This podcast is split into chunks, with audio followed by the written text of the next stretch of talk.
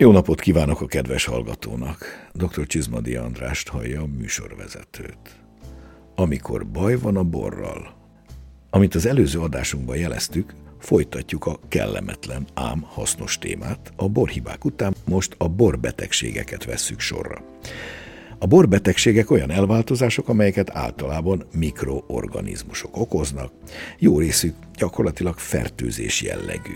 Ki ne találkozott volna már ecetes, vagy éppen pimpós borral, vagy olyannal, aminek az illata inkább a torjai büdös barlangra, vagy éppen a záptojásra emlékeztetett, avagy hosszú nyári vágta után megizzadt lóra és hasonló finomságokra. És akkor még az egérkét nem is említettem. Nos, a mai adásban ezeket igyekszünk bemutatni meghívott szakértő vendégünkkel. Tartsanak velünk, szabadítsuk ki a szellemet a beteg palackokból.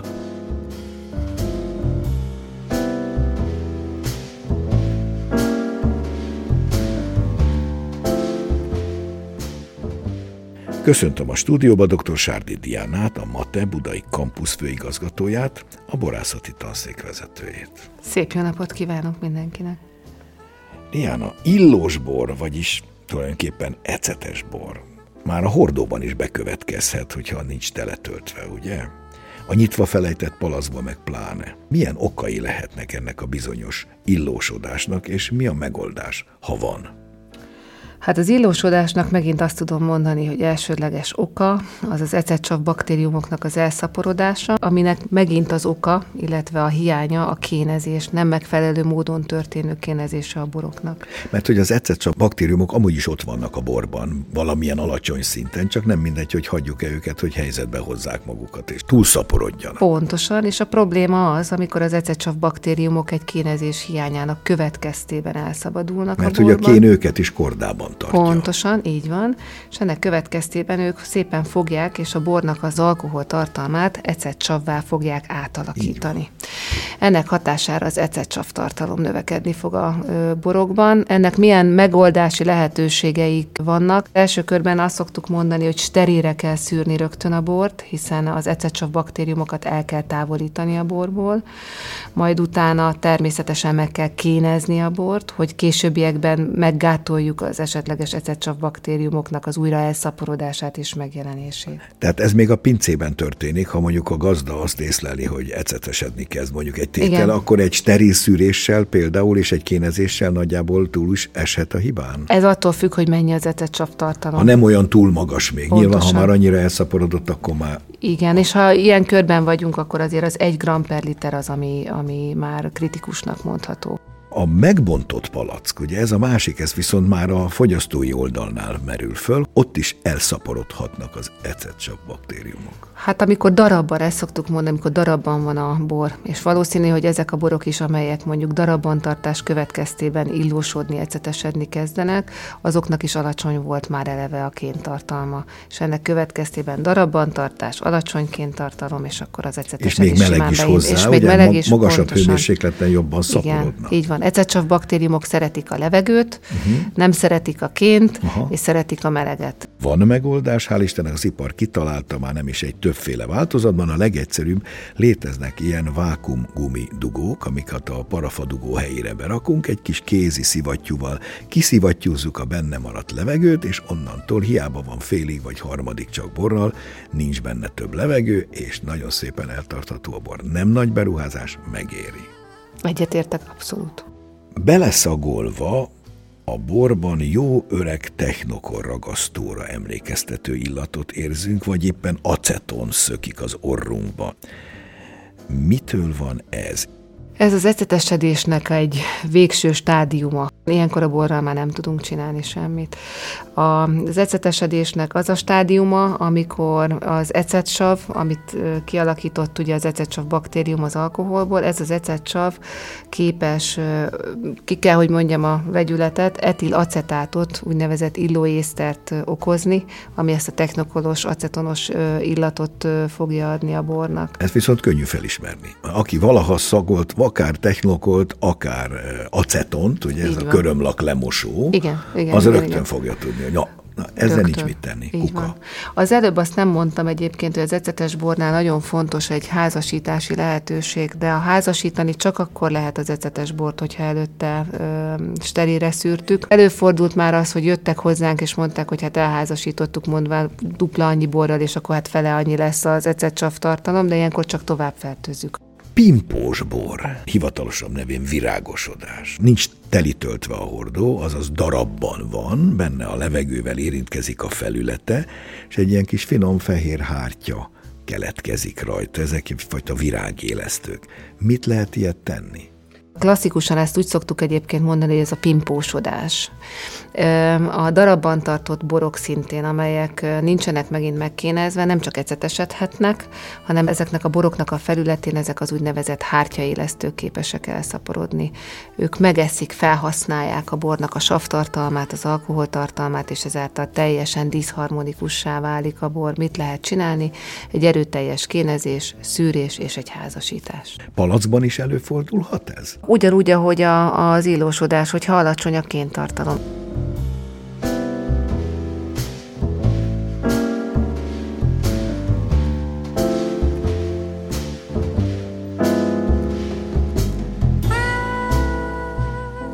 A következő beszélgetésben Lamport József, az Egri Tűzmüller pincészet főborásza beszél a borbetegségekről.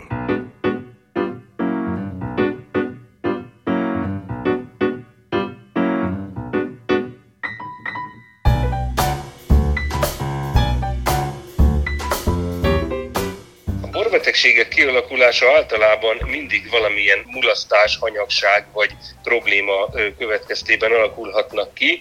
Mondjuk, hogyha pincei technológiai problémákról beszélünk, de a borbetegségek kialakulásának lehet egy olyan esete is, amikor a szőlő egészségi állapota nem volt tökéletes. Mondjuk az, hogy egy szőlő egészségi állapota nem tökéletes, ugye ezt az időjárás elég erősen tudja befolyásolni. Ha csapadékos szüreti időszakba megyünk bele, megfelelően nagy érettségi fok mellett jön egy olyan időszak, ami nem kedvező a szőlő számára, esetleg a bogyók kirepednek, megkezdődhet már kint egy, egy ecetsav baktériumos tevékenység, akár kint a szőlőn, akkor nagyon komoly problémával tudunk szembenézni, és hát itt bizony nem borhibáról, hanem borbetegségről kell majd a későbbiekben beszélni.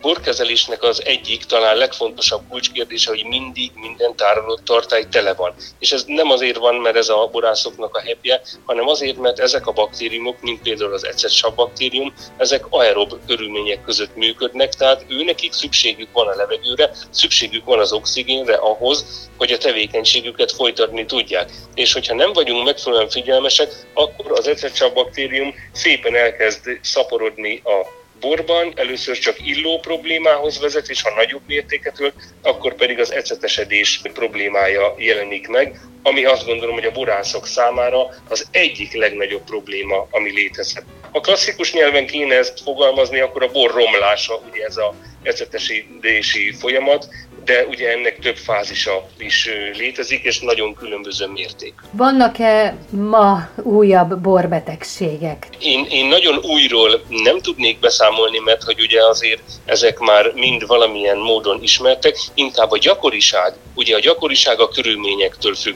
Most ha említhetek ilyet, manapság rendkívül divatos, például a narancsboroknak vagy a naturboroknak a világa, ahol minél többet kóstol az ember, ez egy nagyon-nagyon veszélyes terület, mert hogyha nem megfelelő szaktudással készítenek ilyen bortípusokat, akkor én leggyakrabban manapság például az egérríz problémájával találkozom, ami egyébként egy normál borászati technológia esetében, egy normál szakszerű borkészítés esetében azért elég ritkán előforduló probléma, de hogyha a szegény borokat magukra hagyjuk, és semmilyen kontrollt nem tartunk felettük, akkor bizony nagyon nagy probléma lehet. Most itt az egérríz probléma valamelyest összefüggésbe hozható például a meleg időszakkal, vagy a globális felmelegedésre, hogy ilyen divatosan beszél, veszélyek, mert ugye egy magas pé há-val szüretelt szőlő, alacsony savtartalom, meleg van szüret idején, aszályos időszakban, elégnek a savak. Ez nagyon jó mikrobiológiai körülményeket tud aztán teremteni, mert ugye az alacsony savak miatt ugye nem védi a bort,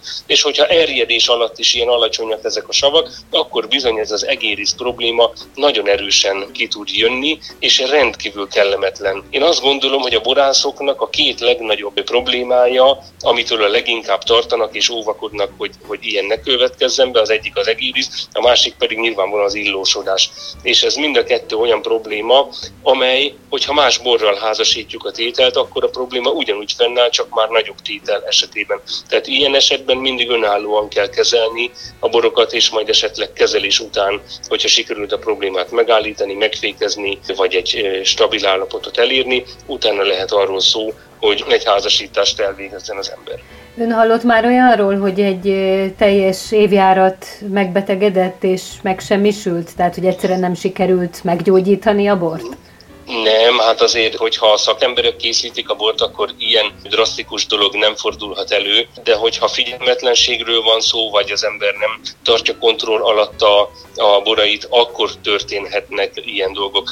Úgyhogy igazából ez azért annyira az aktív gyakorló borászok életében fel-felbukkanó probléma, amikor egy-egy tétellel többet kell kicsit dolgozni, de az, hogy egy évjárat vagy egy egész tételben olyan problémák legyenek, ez nem. Ez nem egy gyakori, illetve hogy nem gyakori, hanem én ilyenről nem is tudom.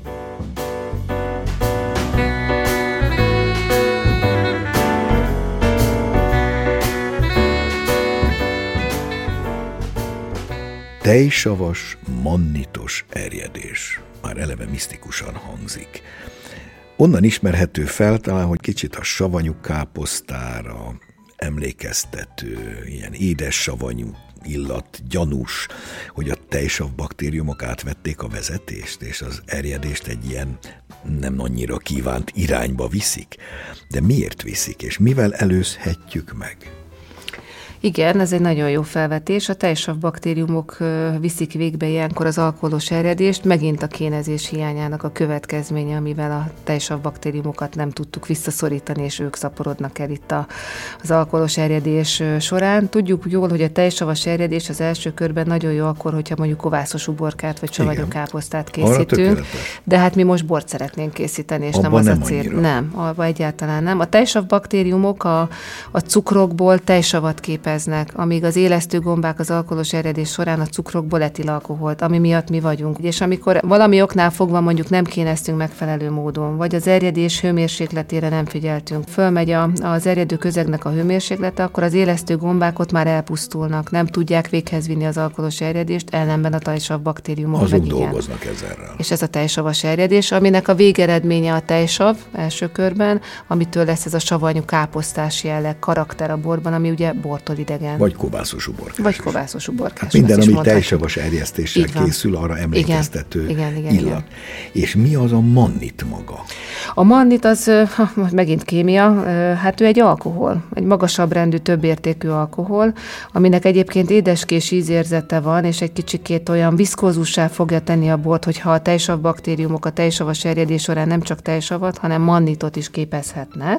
Ilyenkor a bornak nem csak a tejsavas jellege jelenik meg, hanem ilyenkor a borban tulajdonképpen a, a mannit megjelenéséből fakadóan egy kicsit a bor zavaros lesz, és egy kicsikét viszkózus lesz, és egy kicsikét olyan émeítően édeskés ízérzete lesz, hiszen a mannitnak is van egy ilyen édes ízérzete. Ez tulajdonképpen akkor a tejsavas erjedésnek egy további fázisa?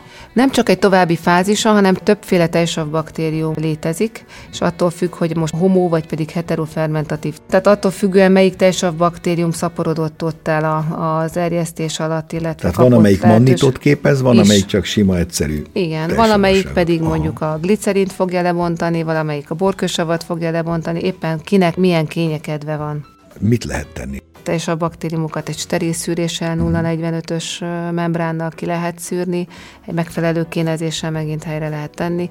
Az érzékszervileg, hogy mennyire, hogyan változnak a borok, azt mondja, meg, meg kell nézni, mert a képződött tejsavnak a mennyisége azért az már ott befolyásolja, hogy a, utána a bort mit tudjuk-e majd fogyasztani, el tudjuk-e házasítani. Egy elházasítás Igen. esetleg itt is segíthet. Attól függ, hogy mennyi a képződött és a baktérium. Ha a bor illata mondjuk a parádi vízre emlékeztet, vagy a torjai büdös barlangra, már aki járt arra felé Erdélyországban, netán kicsit záptojás vagy hasonlókra hajaz, okkal gyanakodhatunk a kénhidrogénre. Hát, ha még egy kis fokhagyma és gumiszag is társul hozzá, az meg már a merkaptán? Pontosan, ez így van. Kénhidrogén mindig képződik az alkoholos erjedés során optimális körülmények között is. A kénhidrogén képződésének a mértéke az, ami egyáltalán nem mindegy. Az alkoholos erjedés során, amikor az élesztő a cukrokat etilalkohollá bontja le, akkor az élesztőnek nem csak cukorra van szüksége, hanem szüksége van nitrogén forrásra is. Ezt a nitrogén forrást ő ezt aminósavakból fogja fedezni. Ha nitrogén szegény a bor, tehát nincs megfelelő mennyiségű nitrogén forrás az élesztőnek, akkor kínjában, ezt szoktuk mondani, melléktermékként, intenzív kénhidrogén képződés termelődik. Az anyagcsere folyamatain keresztül mindenhez is hozzányúl, és az, azokhoz az aminósavakhoz is, amelyek ként tartalmaznak. És ezeknek a ként tartalmú aminósavaknak a lebontásából fakadóan képződik melléktermékként nagyobb mennyiségben kénhidrogén. Nagyon fontos, hogy ha erjedés során érezzük, hogy kénhidrogén van a borban, az alkoholos erjedés végbemenetele után rögtön egy intenzív fejtéssel, szellőztetéssel ezt a kénhidrogént el lehet tüntetni, akkor minden rendben van. Uh-huh. A probléma akkor van, amikor ezt a kénhidrogént már nem tudjuk egy fejtéssel, egy oxidációval eltüntetni, uh-huh. akkor jön a merkaptán.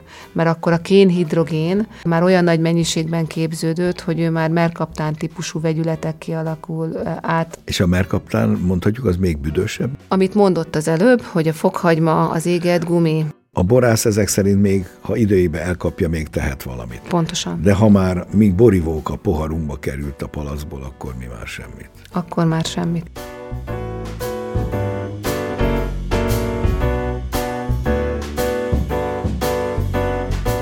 Ha a borba beleszagolunk, és izzadt lópokróc, vagy hasonló animális illatokat érzünk, akkor nagy valószínűséggel a Brettanomyces élesztők működnek, röviden úgy hívjuk, hogy brettes a bor. Mik ezek és hogyan működnek, és egyáltalán lehet-e itt is valamit tenni ellene? A Brettanomyceseknek az elszaporodása, mint élesztőgombák, szintén a kénezés hiányára vezethetőek vissza. Ha nem kénezünk, akkor megint a Brettanomycesek is elszaporodhatnak, és ők illófenolokat képeznek. Ezek az illófenolok azok, amelyek ezt a bizonyos brettes jelleget, a lóizzadtságszagot fogják okozni.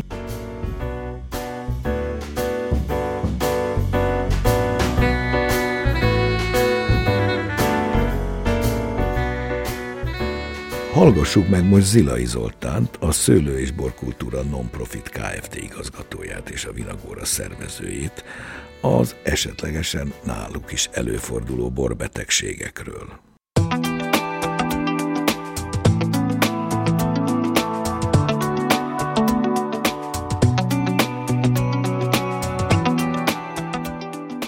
Hiba, ugye ez egy fizikai természetű probléma, a borbetegségben pedig valamilyen biológiai mikroorganizmus és biológiai tényező okozza a, a rossz illatot vagy rossz ízt, ami a minőséget rontja.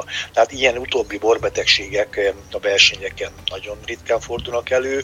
Olyan probléma, ami, ami mikrobiológiai jellegű, az fermentációs, tehát erjedéssel összefüggő lehet, tehát élesztők vagy baktériumoknak a tevékenysége okozza a problémát, és ez néha előfordul a palackozott borban, vagy olyan borban, ami még versenyre kerül.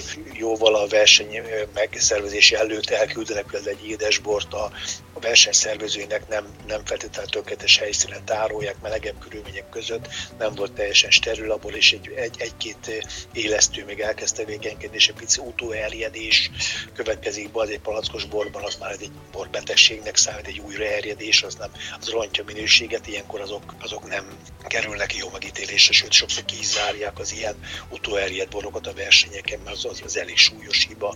És hát másik szintén betegség, amikor, amikor baktéri baktériumok tevékenykednek.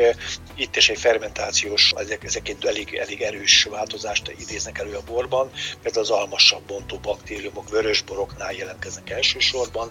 Előfordul, hogy egy nem, nem steril palackozás után egy-két olyan almasabb bontó baktérium marad a vörösborban, abban van még olyan almasabb, ami még bontható, és előfordul pici szénsavasságot, egy megváltozott illatíz érzetet eredményez a borban, vörösborokban, és van egy harmadik, manapság meg az idősebb érletboroknál néha előforduló, és hát mondom, az idősebb boroknál nem is annyira ritkán. Ezt úgynevezett Brettanomyces élesztő baktérium, ez olyan ízeket képez a borban, a vörösborban, ami, a, ami az izzadt lószőrnek a, a hatását kelti, az állattartás, lótartás során illatok jelennek meg a vörösborban, és ez, ha ez sok, akkor ez nyilván ez egy nem jó szag. Vannak-e új tendenciák a borbetegségek esetében? Vannak-e újonnan megjelenő betegségfajták, vagy olyan, amit már régen nem tapasztaltak, és most valamilyen módon mégis előfordul? Két dolgot szívesen megemlítek. Nagyon erőlteti a világ a, a környezettudatosság, a, a fenntartható gazdálkodás kérdését, és ez, ez nyilván ez egy, ez egy nagyon helyes törekvés, csak a, a túlzások beesés az a sokszor baj, és nagyon erősen terjed az úgynevezett ökológiai és bioborok és organikus boroknak a, a, a piaca, egyre többen foglalkoznak vele, hiszen ez egy nagyon fölkapott, divatos, erőltetett téma is a világban, minden más vonatkozásban is, és ugye ez azt jelenti, hogy a megszokott borászati eljárásokat, technológiákat, anyagokat, amelyek egyébként nagyon minimálisak, ezeket is tagadják, ezeket is nagyon minimalizálják, és mondom, túlzásba esve ez azt jelenti, hogy nem kap a bor kellő védelmet. Nem kapjunk azt a minimális védelmet sem, ami ahhoz kell, hogy teljesen tiszta ízű, egészséges legyen a bor. Ezek a, ezek a végletes, túlzásba eső, szemletű termelési hozzáállás gyakrabban eredményez ilyen problémát, egy oxidált állapotot, egy magasabb, illósabb tartalmat, tehát ecetesedés is elindulhat a borban, hogyha ezek a megfelelő védekező anyagok nincsenek a borban. Egyébként a bor az egyik legegészségesebb, legtisztább, ugye hát elvileg élelmiszeripari terméknek tekintjük a, a bort is valahol, de a, a törvények is nagyon szigorúan szabályozzák. Nincs még egy olyan élelmiszer a magyar gazdaságnak a világon, amelyiket minden tételét be kell mutatni, és a forgalmazatra ellenőriztetni kell, be kell vizsgáltatni, míg a bor ilyen, nagyon komoly ellenőrzés alatt, és nagyon egészségesek a hagyományos felkészítési borok is.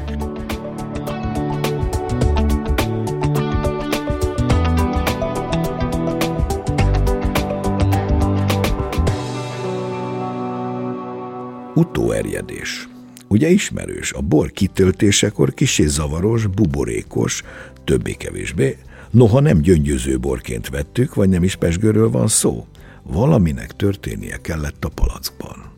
Hát egy utóerjedés. Az utóerjedés az ugye akkor fordulhat elő, hát megint csak vissza tudok nyúlni a kénezéshez, ha nem kéneztünk megfelelő módon, ha nincsen sterilre reszűrve a palackban a bor, és van nekünk egy olyan élesztő gombánk, akit úgy hívnak, hogy Zygosaccharomyces bailii, csak hogy ilyen szépen mondjam, és ő az, aki nagyon szereti a palackban az ott maradt cukrot, és hát természetesen ő is éhes. Az alkoholos erjedés során, hogy lebontják a cukrot, ők is termelnek széndioxidot. Ilyenkor olyan aromakomponenseket fog ő is képezni, hogy palackban utóerjedt boroknak a, az illata az nem lesz szép. Tehát az utóerjedt bor az mindig szétesett lesz, annak kellemetlen lesz az illata. Nem véletlenül nem ő a borászati faélesztő, hanem a Saccharomyces. Mert olyan intelligensek az élesztő gombák, meg azt gondolom mi emberek is, hogy ki tudtuk választani, meg a, maga a természet is, hogy ez az élesztő, a Saccharomyces tudja úgy pontosan véghez vinni az alkoholos erjedést, uh-huh. ahogy mi emberek szeretnénk, hogy olyan finom, tiszta,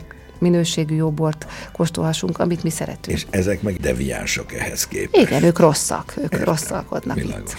A legpikánsabbat a végére hagytam, ez az egér íz. Az egérke, ami persze azért elég ritka, főleg ha hozzáveszünk, hogy a mai városlakók talán nem is találkoznak a falusi tanyasi egerekkel a kamráikban, így aztán nem is biztos, hogy felismerik az azokra emlékeztető ízt és szagot, mert azért ez már nem illat, ez inkább szag.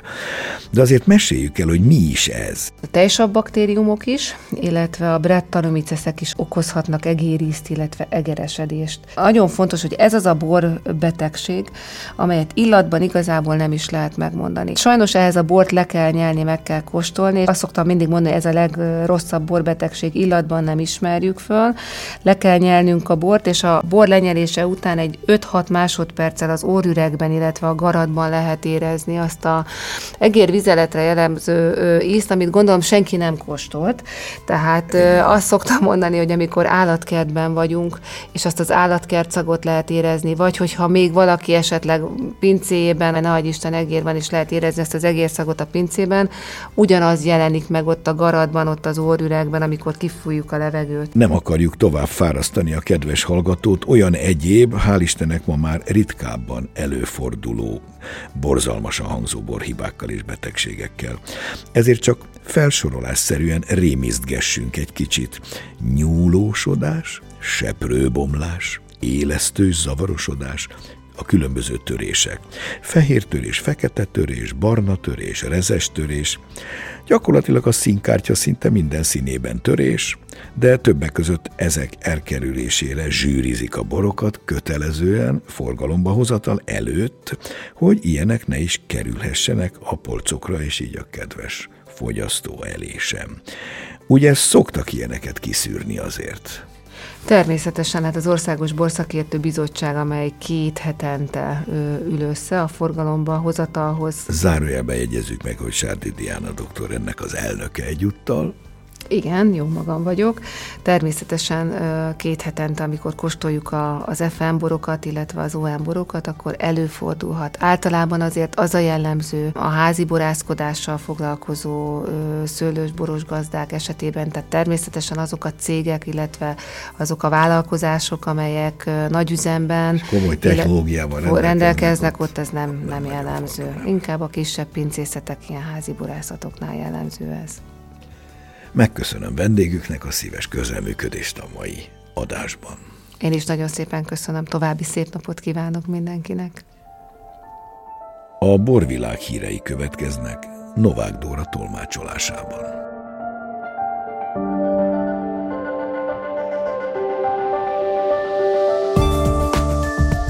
tizennégy egész két milliárd forintért értékesített magyar bort kétezer-huszonkettőben a Lidl Magyarország belföldön és külföldön.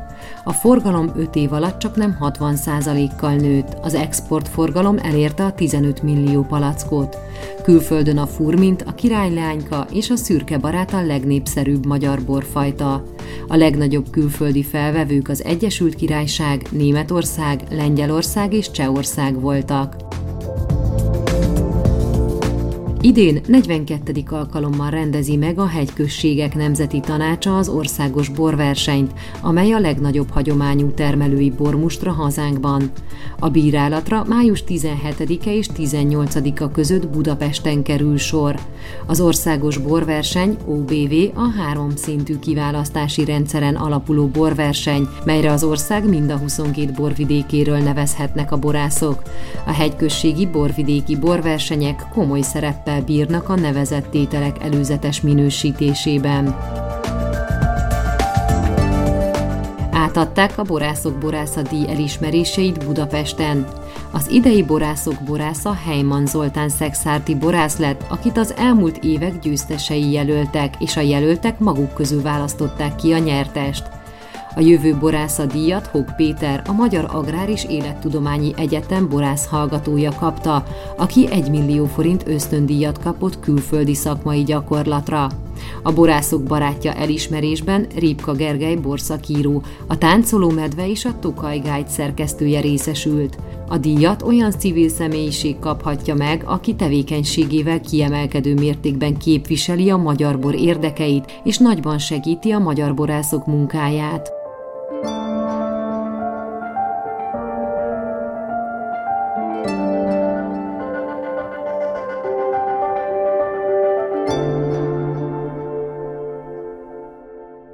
A mai műsorunk véget ért.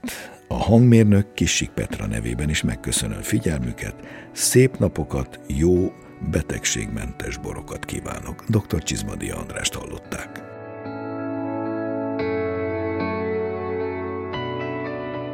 Az elhangzott műsort a Duna Média Szolgáltató Nonprofit zé er té megrendelésére készítette az em té vé a kétezer-huszonháromban.